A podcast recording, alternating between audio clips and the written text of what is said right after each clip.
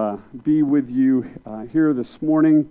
Uh, as I had just shared with you a few minutes ago, we're continuing to work through our study of the book of Genesis, the latter half of it, basically.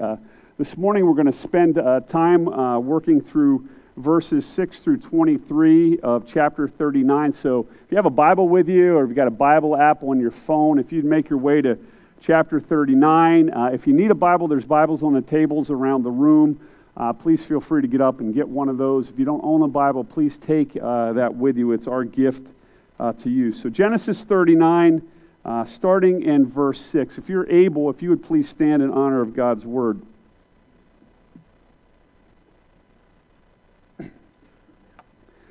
So he, that would be Potiphar, left all that he had in Joseph's charge and because of him, he had no concerns about anything but the food that he ate.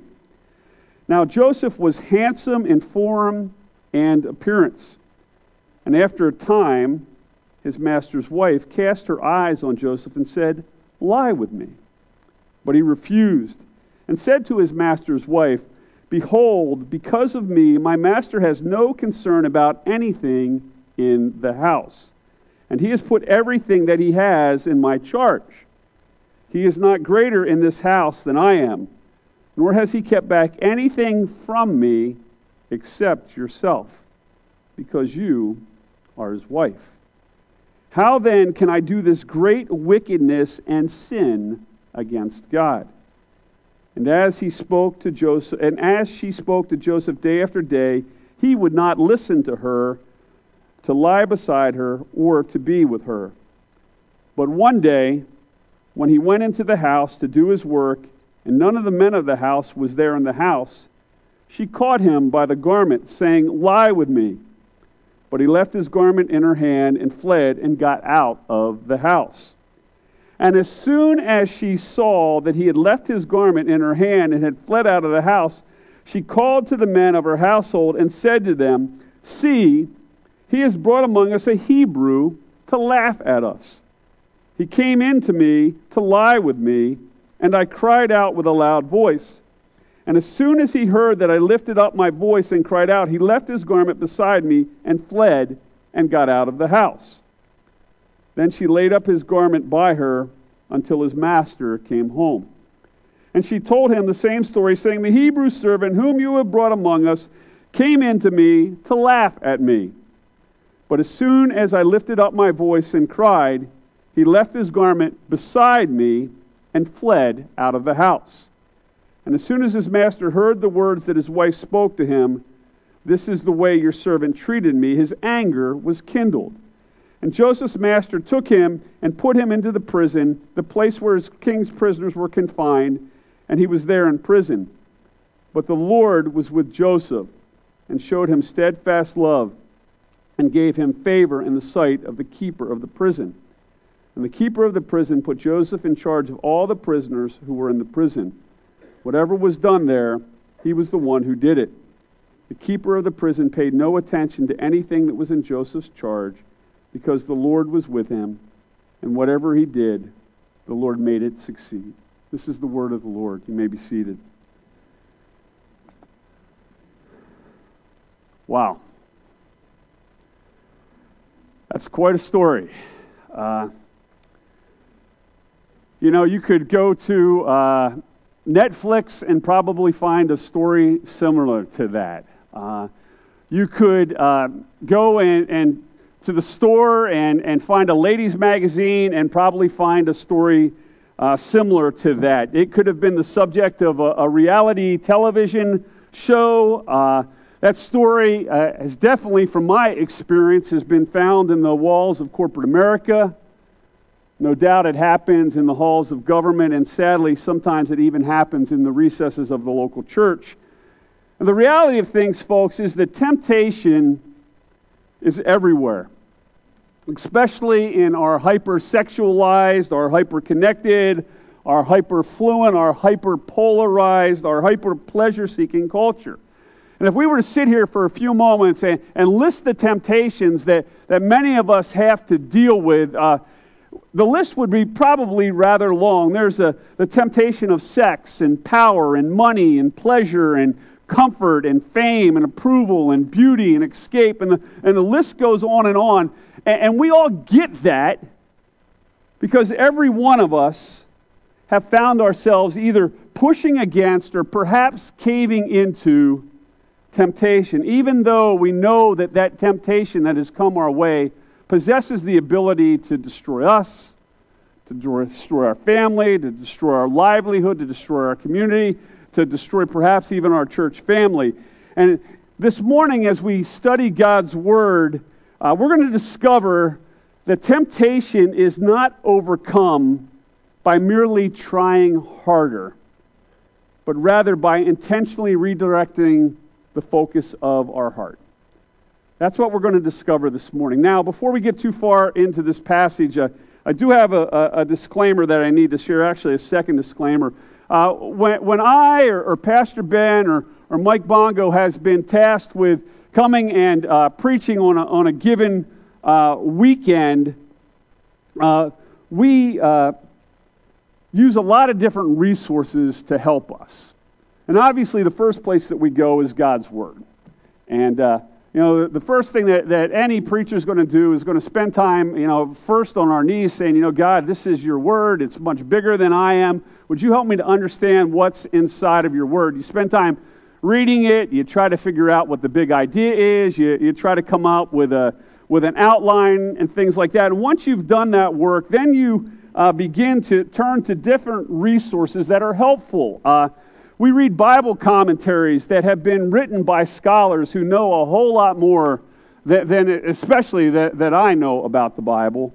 Uh, we plow through uh, Bible dictionaries and, and, Bible encyclopedias to be able to figure out uh, things about the culture and you know what was actually going on in this city at that time. Uh, we access sophistic- sophisticated and very expensive, actually, Bible study software and, and online resources that the church has uh, allowed Pastor Ben and I to, to purchase and, and for Mike Bongo to be able to use.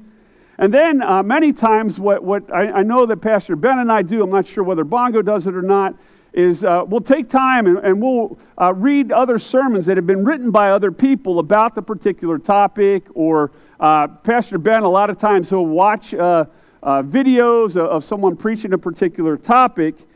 And uh, we do all of this because we believe that God's Spirit not only uh, speaks to us through our study of the Bible, but that God's Spirit has also spoken to other people through their study of the Bible.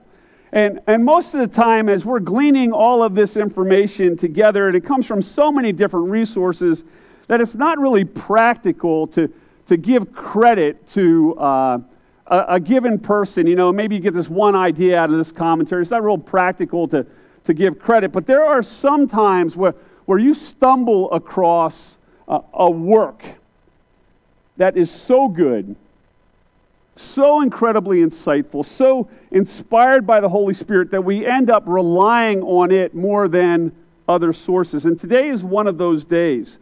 Uh, the outline that I'm going to use this morning, uh, the big idea that I've already shared with you, uh, has been influenced by uh, an amazing message uh, that was preached by a fellow by the name of Tim Keller. He's my uh, favorite pastor next to Pastor Ben. And uh, everything else inside of that outline, that, that comes from, from me. So uh, if, if, you like the outline and you like the big idea and that works really well, Keller gets the credit. If anything that crashes and burns, that's totally on me, okay, this morning. So I, I just wanted to make sure that, that we get that out straight ahead because I want to make sure that I give credit where credit is due.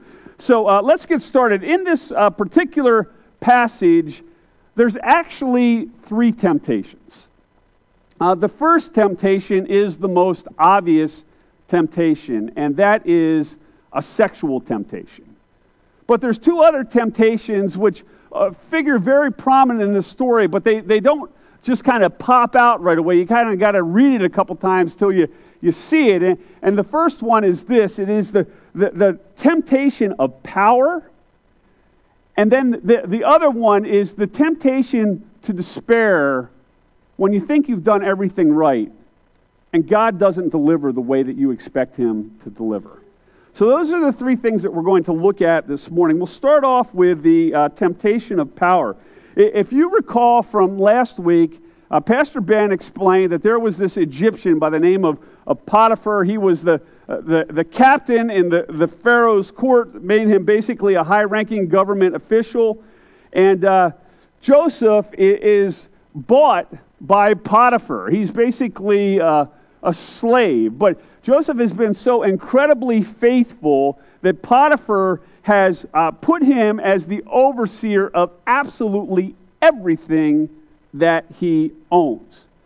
Now, this is pretty remarkable because Joseph is a Hebrew. And as such, he is of a different faith and a different culture than Potiphar. Where Joseph worshiped the, the single God of the Jews, Potiphar worshiped the many gods of the Egyptians, and, and the one God that he really worshiped was, was actually his boss by the name of Pharaoh, who to the Egyptians was, was the primary God, and all the other gods that they had kind of fell under Pharaoh. Now, you got to think about this for a moment. Potiphar is completely trusting Joseph, a man of a different faith, a man of a different culture, with all of his earthly possessions.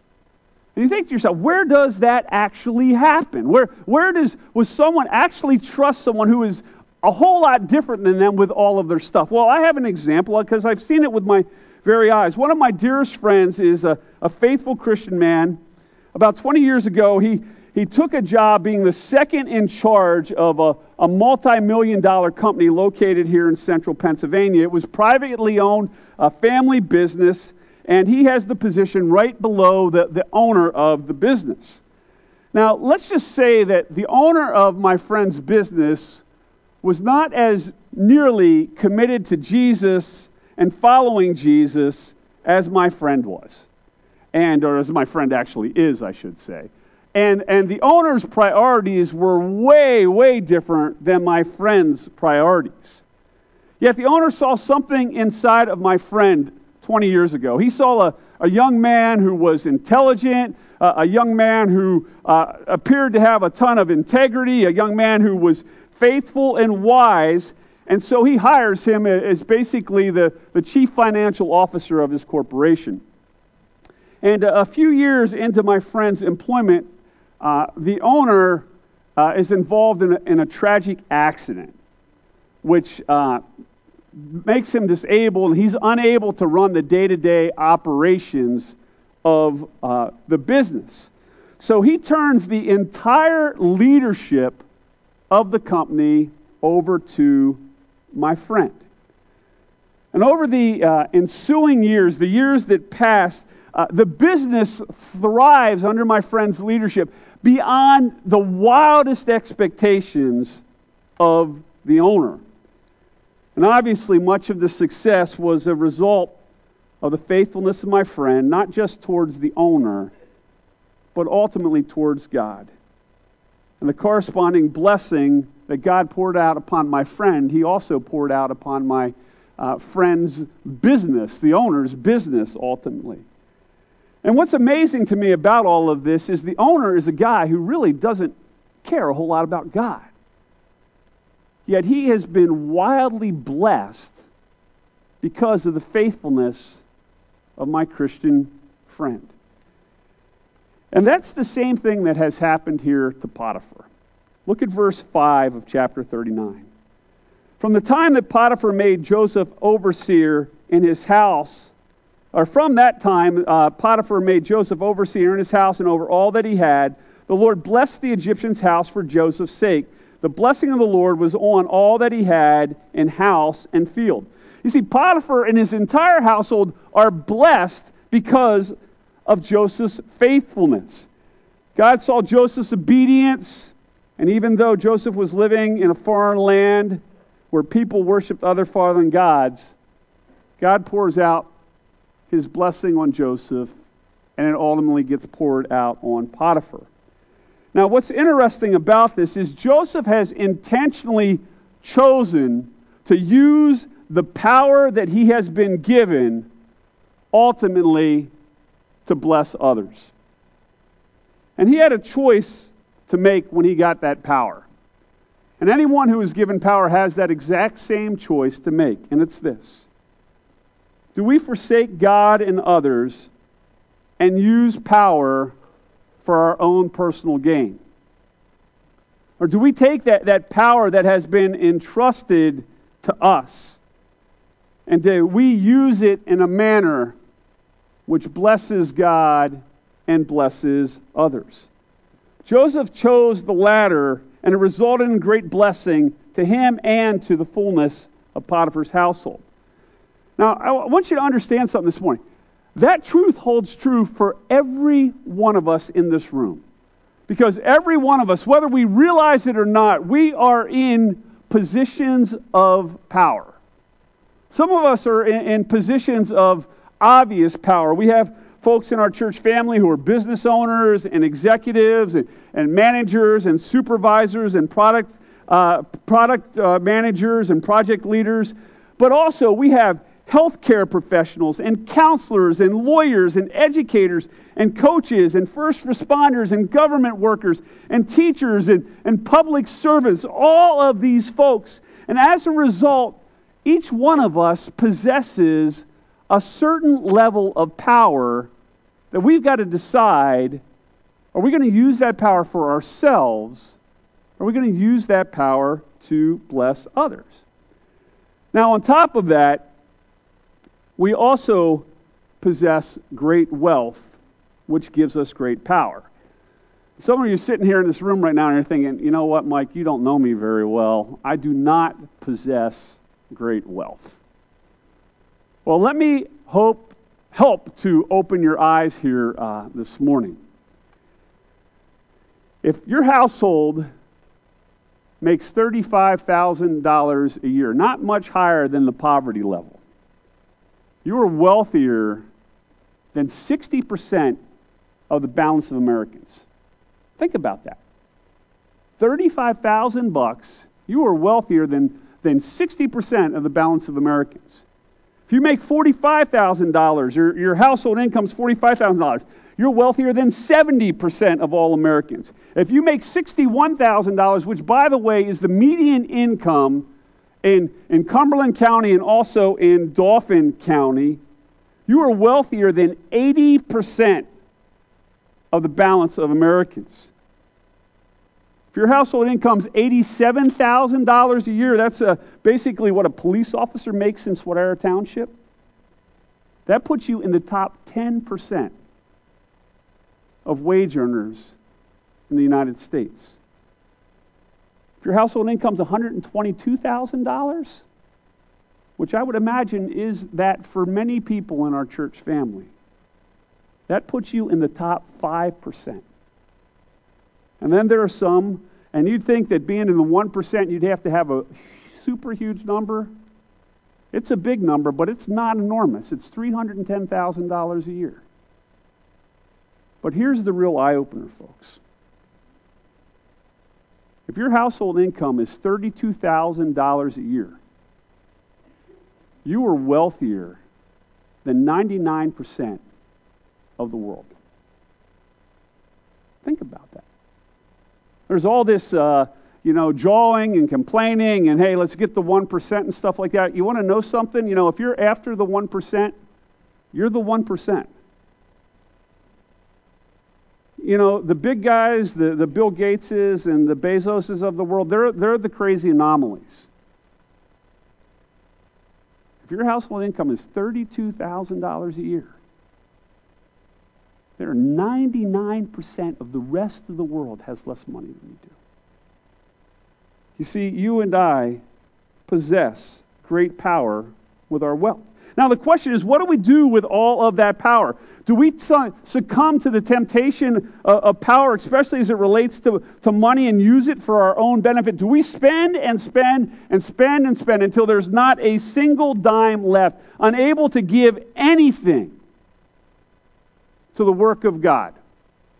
unable to, to be generous to, to others who, who come across our path throughout out the day when, it, when a need rises because we have consumed every single dime of what we've earned. Do we keep hoarding and hoarding and hoarding, unmoved by the immediate and obvious needs all around us and in our world, and disguise our love affair for money by calling it saving for retirement? Or do we use the positional power that God has graciously given us to trample over others so that we can get ahead? That's the temptation of power, folks. Or perhaps we're like Joseph, who uses his power and his expanding wealth to be a blessing to others. You see, so many times people think that, you know, if you want to want to be a blessing to others, you, you need to be a, a full time Christian uh, worker. You got to be a, you know, if you, God's going to use you, you need to be a, a pastor or you need to be a, a, a missionary or you need to work for some kind of nonprofit or something like that. But the reality is that is not true. You just need to be somebody who decides to use your power to bless other people. You see, it's amazing. Joseph's not a missionary. He's not a preacher. He's just an ordinary guy.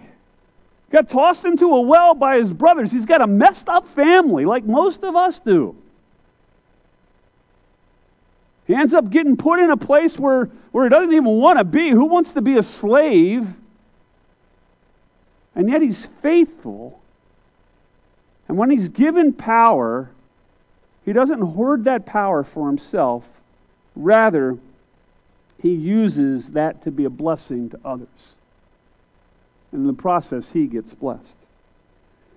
But you see, power isn't the only temptation that we see in this passage. We also see uh, the temptation of sex. Look at verses 6 and 7. It says, So he left all that he had in Joseph's charge, that would be Potiphar, and because of him, Potiphar had no concern about anything but the food that he ate. Now, Joseph was handsome in form and appearance, and after a time, his master's wife cast her eyes on Joseph and said, Lie with me. Now, here we have all of the classic elements for an extramarital affair. We have a young man. The dude is good looking. He appears to be uh, very kind. Uh, he is uh, faithful. He's intelligent. Uh, in the words of that famous rock and roll theologian Elvis, he is a hunka burning love. Okay, a hunka hunka burning love. I mean, that's what he is. And this guy's like the bomb. And then you couple that with a woman who is married to a, a powerful man, a man who probably isn't around the house very much because of all of the governmental duties that he has. A, a, man who probably doesn't pay a whole lot of attention to his wife. Uh, you toss in the fact that, that she's Egyptian, and uh, back in, in, in, Joseph's day, uh, Egyptian women had a lot of freedom. You think of, of women in uh, the Middle East right now, you, you, you think of, of, ladies who are kind of uh, oppressed and they're you know, they're sheltered and they're protected and things like that. Uh, Egyptian women were a lot like first, uh, or like American women today. They basically had great freedom and opportunity. They could go wherever they want, do whatever they want, interact with whoever they, that they wanted to. And because of her freedom and because of Joseph's job, the two of them are interacting on a regular basis. And then finally, consider the fact that this woman has an enormous amount of power and she knows how to use it. And that Joseph, while having great power, still in reality is a slave. And when you put it all together, all of those things, and you realize that this woman has so much power, I want you to think about this for a second. This is her come on line. Her, her, her, her, you know, trying to catch him kind of line here that, you know, you would use at a bar or something like that isn't like, hey, you're awfully handsome. Would you like to get to know me a little bit better? That's not the come on line. What's the come on line? The come on line is lie with me. In, in the Hebrew, there, there are only two words. They're both imperatives, they are commands. She's not like making a request of him right now. She is basically saying, sex now, right here, right now, in this place. That's what she's doing. Now, think about this for a moment. If you're Joseph, the temptation does not get any greater. I mean, he is alone with a woman who not only wants him, but she's got the power to fire him, to get him thrown in jail, probably actually to get him killed if he doesn't do what she wants him to do. Now, the next part is important crazy. Look at 8 and 9.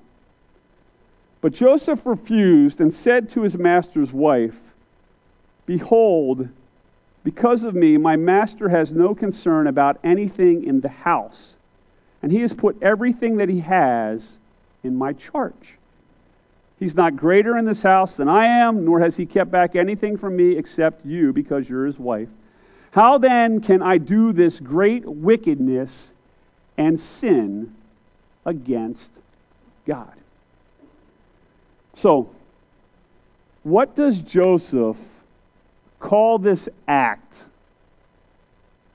that the woman wants him to engage in?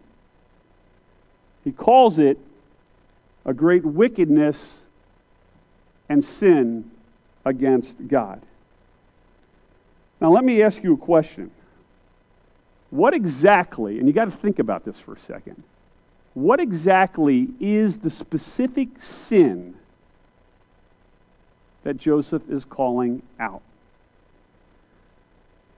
Now, the obvious answer would be that it's the sin of adultery, right? If you look in the dictionary, uh, adultery basically is having sex with someone who is already married. You're a person and you have sex with a person who is married, basically. And while that appears to be the correct answer, I, I think there's actually a broader answer. And uh, as I was working through uh, studying for this, and I specifically as I was reading this message by Tim Keller, uh, he went to a place that I never would have ever thought of going. He went to 1 Corinthians 6. And this is what 1 Corinthians 6 says Do you not know that your bodies are members of Christ? Shall I then take the members of Christ and make them members of a prostitute? Never. Or do you not know that he who is joined to a prostitute becomes one body with her? For as it is written, the two will become one flesh. But he who is joined to the Lord come, becomes one spirit with him. Flee from sexual immorality. Every other sin a person commits is outside the body, but the sexually immoral person sins against his own body. Or do you not know that your body is a temple of the Holy Spirit within you, whom you have from God? You are not your own, for you were bought with a price. So glorify God in your body. You see, in the Bible, adultery is just one sin that falls into a group of sins that is ultimately called sexual immorality. And in this passage, which is the, the Bible's most clear teaching on a, on a sexual ethic, Paul uses the example of a person who engages in sexual intimacy with a prostitute. I want to ask you, what actually happens when that occurs? What happens when, when a man or a woman engages in sexual activity with a prostitute? Basically, what is happening here is both people are engaging in sex with someone who isn't their spouse. That's what's happening. And that's why Paul brings in the marriage concept of two becoming one flesh. Paul is saying that sex is all about becoming one flesh. And in the process, he is showing us that sexual intercourse is something much greater than the physical act that our culture has devalued it into. that it is something far more significant than that which gets bannered around on television, in the movies, in books, and streaming videos. Keller put it this way The Bible says sex was created to say to someone else, I belong completely and exclusively to you in every aspect of my being socially, economically, legally, emotionally, and spiritually. And that, brothers and sisters, that is what sex is inside of marriage. But you know what sex outside of marriage is? You know what sex outside of marriage says? This is what it says it says, I just want your body. I just want to gain pleasure from you. I don't want commitment. I don't want to trust myself to you. I don't want to trust my possessions to you, or my emotions to you, or my future to you, or anything else to you. You see, sexual intimacy at its very root, when it happens outside of marriage, is the height of selfishness. And selfishness, brothers and sisters, is sin. Now, I realize at this point, I've probably freaked out a lot of you. Uh, and let me tell you why. According to the Institute of Family Studies, 65% of evangelical unmarried adults are sexually active. 65%. And what that tells me is in our church family, I'm talking to a lot of people who've got caught up in this stuff. talking to a, a lot of people who, who have fallen for, for uh, this hollow thing that our culture offers up that is, is so incredibly uh, easy to get at. But, folks, I, I tell you these things not to make you feel guilty. That's not why I'm up here. I'm not trying to, to, to, to pour shame onto you. There, there's enough shame that's already going around. I'm telling you this stuff because I actually give a rip about you. Over these 20 years, I, I have, have dealt with men and women who have gotten themselves into all kinds of messes because of sex. And, and behind them is just brokenness absolutely everywhere.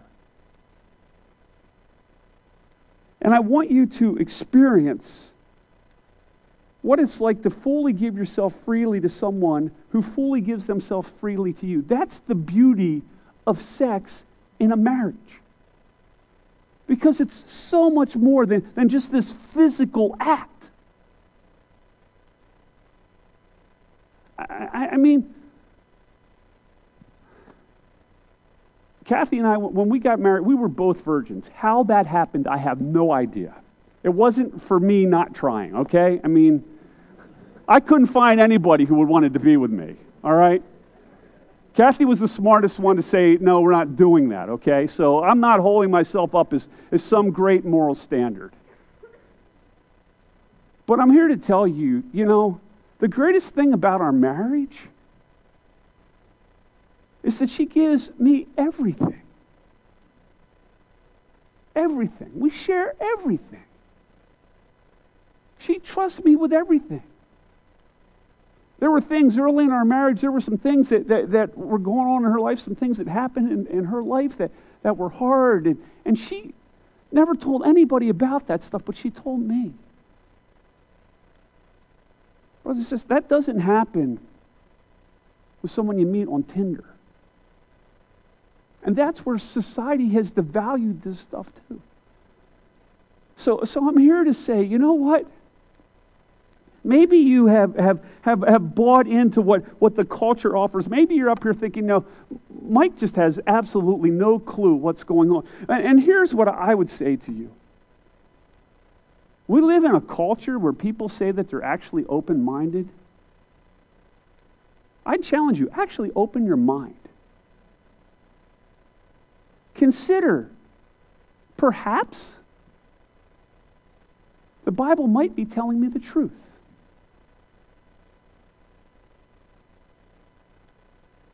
Consider that, that, that culture actually might be lying to us. Open your mind a little bit, ponder it. Don't fall for what culture just so easily offers up. And for those of you who have confessed your sins and received Jesus Christ as the Lord and Savior and who have, have fallen into this stuff, perhaps you've even dived into it, I want you to remember this. Look at 19 and 20 of 1 Corinthians again. Do you not know that your body is a temple of the Holy Spirit within you, whom you have from God. You are not your own, for you were bought with a price, so glorify God in your body. You know what sticks out to me there? The thing that's, that's so big to me is right there in the beginning of verse 20. For you were bought with a price. That is how incredibly valuable you are to God. God sees all the mess we created. Last time I checked, it says, for, for while we were still sinners, Christ died for us. He sees it all. You're not too far gone. Because you've fallen for this, that doesn't mean you're, you can't be redeemed, you can't be used by God, because Jesus actually died for you. Remember that. So, how do you resist these temptations? Look again at verses 8 to 10. But Joseph refused and said to his master's wife, Behold, because of me, my master has no concern about anything in the house, and he has put everything that he has in my charge. He is not greater in this house than I am, nor has he kept back anything from me except you, because you are his wife how then can I do this great wickedness and sin against God? And as she spoke, and, a, and as she spoke to Joseph day after day, he would not listen to her, to lie beside her, or to be with her. You see, he is facing serious sexual temptation. This isn't just like a, a little bit of sexual temptation. This is like sexual temptation on steroids. I mean, she has got the, the, the, the, throttle totally to the firewall. She is, she is pushing hard against this guy. Okay? Now, she is pursuing him. How does he stop this? How does he keep from falling here? Does he possess some kind of superhuman self control? Is that what he has? Is he able, through his own willpower, to keep this woman at bay? Is that what he's able to do? That is what many of us think when it comes to temptation. We think to ourselves, I can will myself out of this. If only I can gather up enough self control, I can beat this thing. But here's the problem self control never works. Never. You see, self control is what we use when we're conflicted. Let me explain. It's what we use when we haven't yet determined that which is really, really, really important to us. Let me explain. I am conflicted. There is a conflict that plays out in my life every single morning. And it's this I have a desire to weigh 185 pounds. But at the same time, I have a desire to eat anything that I want whenever I want. Maybe some of you might have that same conflict in your life. So, this is how it works for me. I wake up in the morning, I, I, brush my teeth, I go to the bathroom, and then I make my way to the scale. And I step on the scale, and I get frustrated the instant that that stupid digital scale displays my weight. Very frustrated. And I say to myself, I'm going to control my eating today in order to lose weight. And so I'm really careful about what I eat at breakfast. I come in here uh, for work. I, I, I, try to avoid Victoria's office because she's got peanut butter cups in there. Uh, Pastor Ben has uh, lifesavers in his office. All those pastries that you eat are frozen in the freezer right now. I avoid all of that stuff. And I do great with self-control until about 11:30. 11:30 comes and all of a sudden this little voice in my head says, "You know what, Mike? You know, Marco down at Franco's, man, he makes some delicious pizza. And you can get two slices of pizza, a bag of barbecued Middleswarth chips that are, car- or kettle cooked, and then you can, can take Diet Coke and regular Coke and mix it together so you don't feel too bad about yourself. And all you got to do is get in your car, drive like a half mile down the road, and you can, you can fulfill your desire. And on top of that, on the way back, you're passing 3B. For five bucks, you can get a large peanut butter milkshake. And that's my desire. So in the morning, my desire is to weigh 185. At 11:30, my desire is what? To eat anything that I want. And before I know it, I'm heading down the Derry Street to feed my face. That's exactly how it works. Now, why does this happen? Why do I cave in so incredibly easy? Because I'm simply trying to suppress my will. That's what I'm trying to do. And what I really need to do is I need to change my will. That's what needs to happen. I need to change my heart. I need to redirect my desires so that my heart goes for something greater. You see, I really don't want to be 185 pounds, if I'm really honest. I'm conflicted. I, I want to be 185 pounds and I want to eat all that food. That, that, that, that stopped working back when I was like 25 years old. And that's exactly what Joseph has done, folks. He wasn't conflicted. His love for God was far greater than his love for pleasure. And as I say these words, I am convicting myself. Because there are many times that my love for pleasure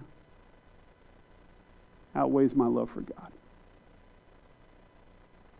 And a lot of you are looking down right now because you probably agree with that. You see, did he have a desire for Potiphar's wife? Yeah. The dude's a guy. Come on. You got a woman coming on to you every single day, you're going to have a desire. There's not a, a, guy on the face of the planet that's not going to be tempted by Potiphar's wife. Because she just keeps coming and coming and coming and coming. Yes, he has a temptation for, his, for that wife. But Joseph's desire for God was so much greater. And it was his desire to please God and honor God that keeps all of the lesser desires in check. That's what, what, that's what actually bounds everything. And when we succumb to temptation, it's because we love that which is tempting us more than we love anything else. That's what happens. That thing that tempts us at that moment is the most important thing in the world to us. And so, if we want to flee from temptation, we need to reorder our hearts and point it to something far greater, far more lovely, far more satisfying than that which is tempting us. And as Christians, we have that something. It has a name. It's called Jesus. You know, when I first uh, introduced uh, Joseph as we've been working through this series, I told you that he prefigured Jesus. That, that, that Joseph is, is the one character in, in, in Genesis who we, we don't ever see him sinning. We know that he obviously sins, he's a human being, right? but we, we never really see him sinning.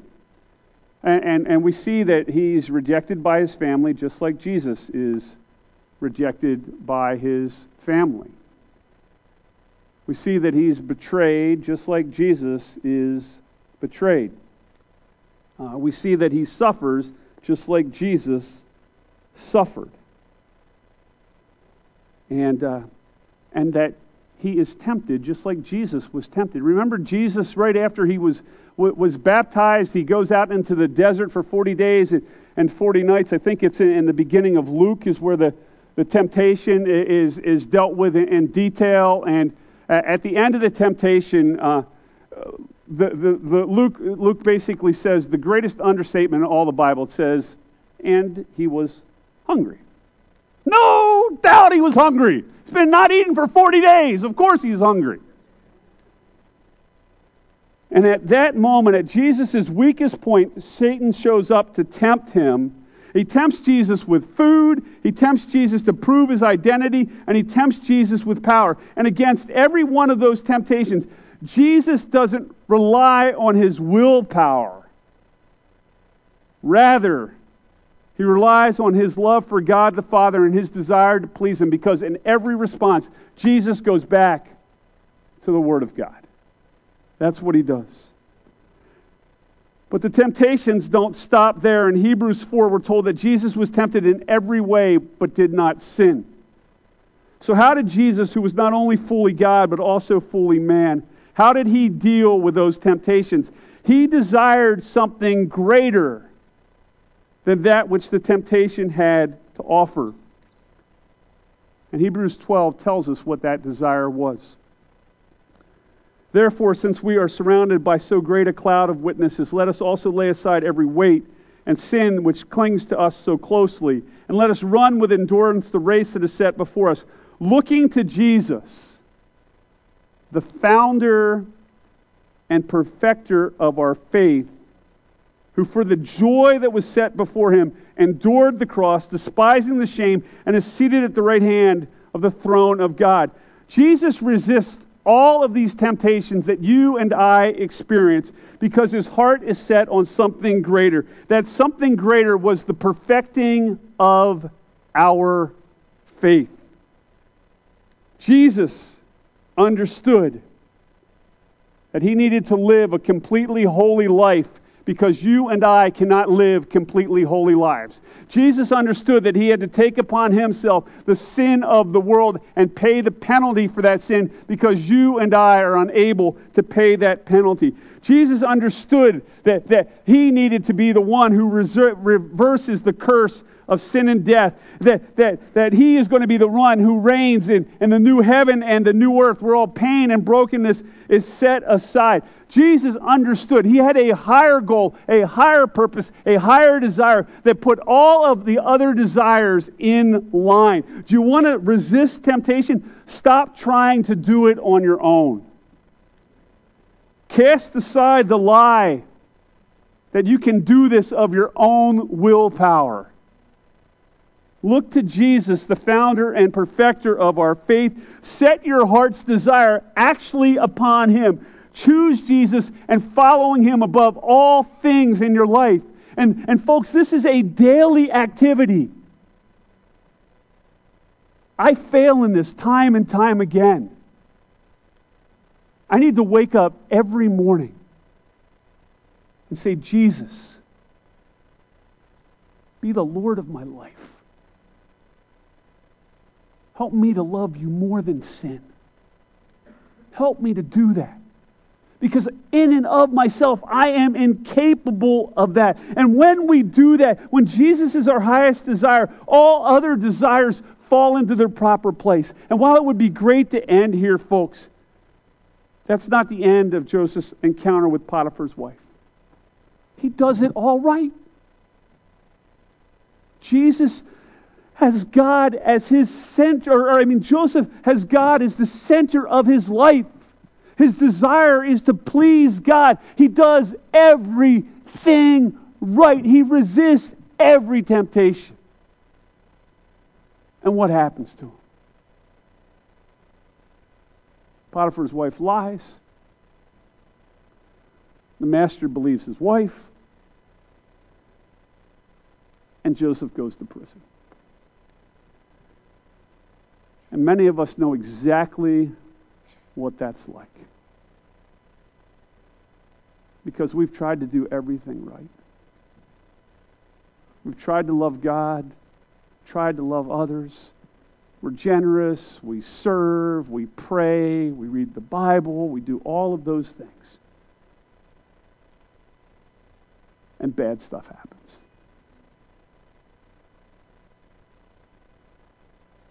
People we love die. Cancer comes into the world. Our kids lose their minds. Our boss fires us. The people that we thought that we could trust, we can't trust. And we're in this prison and we're looking at God like, where in the world are you? You got to believe Joseph was thinking that exact thing. And then verse 21 shows up like the bright sun. But the Lord was with Joseph and showed him steadfast love and gave him favor in the sight of the keeper of the prison. You see, God allowed bad things to happen in Joseph's life in the present so that God could do greater things in Joseph's life in the future. And as he languished in prison, unjustly condemned, he would have never expected that it would be from that prison that God would ultimately exalt him to be not number two in Potiphar's household, but to be number two in all of Egypt. That God would use him to rescue the nation of Egypt from famine and save his family at the same time. And the same was true for Jesus' life. Jesus did everything right. And he's still crucified. And on that brutal Friday, some 2,000 years ago, his friends could have never anticipated the empty grave was waiting for them on Sunday morning. And perhaps the apostle Paul, who also knew great struggle, said it best in Romans 8:18, "For I consider that the sufferings of this present time are not worth comparing with the glory that is to be revealed in us. You see, folks, you can do everything right. You can resist and resist and resist and resist, and things can still go wrong. But as much as God is God while you're serving in Potiphar's house, He is God while you were serving in Potiphar's prison. And you and I need to remember that. Because if life has not turned out the way that you've desired, know that God isn't done with your story. He's already written it. He knows what it looks like. We can look at this. We know what the end of the story is. We know how it plays out. We, we, we know about the famine. We know about getting thrown out or getting out of jail and, and, and everybody get. We know all of those things. But you and I don't know how our life is going to end. But I am telling you, there is a reason why Romans 8:28 says, For all things work together for good for those who love the Lord and are called according to his purposes. And we need to understand something, though. God's definition of good and our definition of good aren't necessarily the same. And last time I checked, at the end of Hebrews 11, we find out that there was all of these faithful people who didn't ultimately get what they desired until they were standing in glory. So be encouraged. God's not done with you, He's not done with me. Make Jesus your greatest desire. Don't rely on willpower. Rely on the shed blood of the one who bought you with a price. Let's pray. Lord God, you are good. I thank you for my friends. I thank you for this time uh, that I could share with them. I pray, Lord, that your Spirit would work deeply in their hearts and in mine. I pray for those who are hurting and wounded this day. I pray that you would bring healing to them, Heavenly Father. I pray that, uh, Lord, for those who've yet to come to faith in you, that today would be their day of salvation. Lord, that today that your Spirit might draw them to yourself. That, Lord, that they might recognize uh, their sin as we have, many of us have recognized our sin and may confess those sins and receive Jesus as Lord and Savior. God, give us uh, a great desire for you. Lord, so that all of the lesser desires will get in line. You are good and we love you. And it's through your Son's name we pray. All God's people say, Amen. You stand with us, please?